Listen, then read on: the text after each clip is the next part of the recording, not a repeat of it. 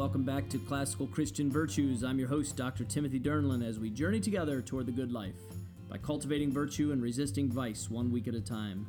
The companion book to this podcast is also entitled Classical Christian Virtues. You can pick that up at Amazon.com, or you can get more information at timdurnlin.com. If you head over there, please do leave me a message.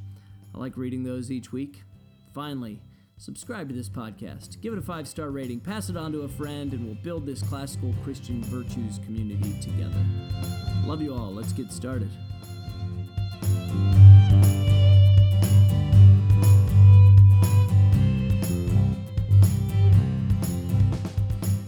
Thanks for joining me as we talk about optimism this week. Do y'all remember Helen Keller? She was deaf and mute and blind but she learned to communicate. She had a great quote on optimism. She said, Optimism is the faith that leads to achievements. Nothing can be done without hope and confidence. We know as Christians studying classical Christian virtues and the virtue of optimism that hope and confidence come from our Lord. And we know that He is in control of all things, so we can be optimistic we do know that things are going to work out for the good of those who love God and are, according, and are called according to his purpose. But let's look specifically at our daily lives and the definition of optimism and how we can seek to strike that balance of optimism and not fall into the vices of excess or deficiency. Optimism is an inclination to put the most favorable construction upon actions and events, or to anticipate the best possible outcome.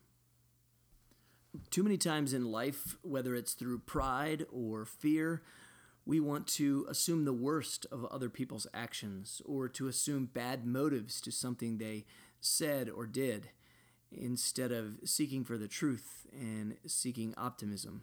Now, we don't want to be overly optimistic and follow into naivety and we don't want to be uh, anxious, and and that's the device the vice of deficiency. Optimism comes from hope, but it also inspires hope, a deep and pure understanding and belief in the attributes and actions of God the Father, God the Son, and God the Holy Spirit yields confidence and hope that all things in life will work together for our good. So, even in our darkest hour, we can be optimistic and not fall into the vice of anxiousness. At the same time, we should not be naive to the evils or imperfections around us. As we make plans and take actions, our optimism should be tempered with wisdom. With wisdom. In Psalm 27, 1 through 3, we read, The Lord is my light and my salvation. Whom shall I fear? The Lord is the defense of my life. Whom shall I dread? When evildoers came upon me to devour my flesh, my adversaries and my enemies, they stumbled and fell. Though a host encamped against me, my heart will not fear. Though war arise against me, in spite of this, I shall be confident the psalmist here, David, had many, many difficult things in his life. And he did have war, he did have persecution. And he says those things because of his confidence in the Lord. That's what gives him proper optimism in life. Reading on in verse 13 and 14, we see that we need to take courage in the land of the living. So dwell on good things. Whatever things are true, good, pure, lovely, of good report, think on these things. Henry Ford said, Whether you think you can or you can't, you're probably right. And in Scripture, we read in Romans 15 13, May the God of hope fill you with all joy and peace in believing, so that by the power of the Holy Spirit you may abound in hope. Romans 11:1 says, "Now faith is the assurance of things hoped for, the conviction of things not seen." So, the virtue of optimism is talked about in the Bible. Optimistic because we know that our Lord is in control, but we don't want to be overly optimistic.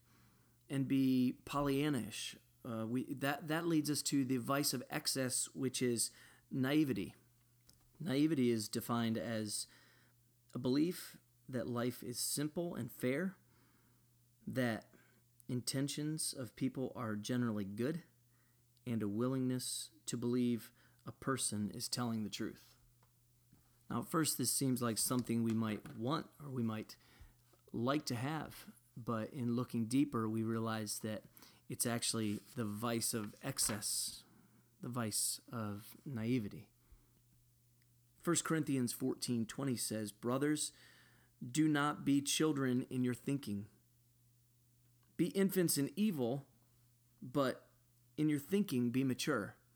So don't practice evil, don't experience evil, don't don't allow yourself to experiencing those things. Um, be an infant in that way, but in your thinking and your understanding of life, understand that evil exists. Evil is out there. We see this right away in Genesis as evil enters into the picture. I heard it once described as uh, similar to the Disney story of Sleeping Beauty. Her parents don't want her to experience evil, and so they give her to three good witches, good fairies to raise her, and they keep her away from all evil. On her 16th birthday, they bring her back to her parents, and and the evil witch Maleficent comes. And when Sleeping Beauty sees evil and experiences evil, she, she's naive because she's been in a bubble. And so she pricks her finger and, and, and passes out. That story is a good example of why naivety is a vice. But on the other hand, if we're not optimistic in any way, if we're pessimistic and always looking at the bad, we can fall into anxiety stemming from fear and pride that, that thinks we can control everything to begin with. Anxiety is extreme uneasiness resulting from fear, worry, or nervousness. Matthew 6:27 teaches us, "And which of you by being anxious can add a single hour to his lifespan?" A coworker of mine said that worrying is like sitting in a sitting in a rocking chair. It gives you something to do, but you never get anywhere. And another person told me that being anxious is being stupid enough to pay interest on a loan that you didn't take.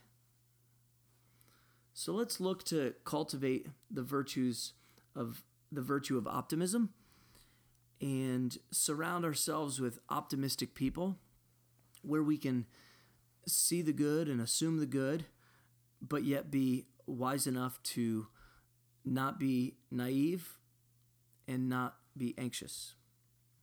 Resist the vice of naivety and make sure you are looking at all situations with an open and, and, clear mind. Surround yourself with wise counsel. There's wisdom in a multitude of counsel. Scripture teaches us that. And also resist the vice of anxiety. Resist the vice of fear. Know and trust that God is a good God. He loves his people, and he will work all things out for their good. I want to cultivate this virtue of optimism that's grounded in faith and hope and confidence in our triune God, and I know you do too. Thank you so much for joining us today. You can help build this community by subscribing to this podcast, sharing it with a friend, giving it a five star rating, or writing a comment or review below. All four of those things really, really help. If you'd like to go deeper into this study, you can pick up Classical Christian Virtues at Amazon.com and follow along with us, answer the additional questions in your book, and dive a little deeper. While you're at it, you can pick up a copy for a friend. If you'd like to contact me directly, please go to timdurnlin.com and shoot me a message. I'd really like to hear from you. Until next time, may God the Father bless you and the Holy Spirit guide you as you strive to live like our Lord and Savior Jesus Christ by resisting vice and cultivating virtue for the good of others and the glory of God alone.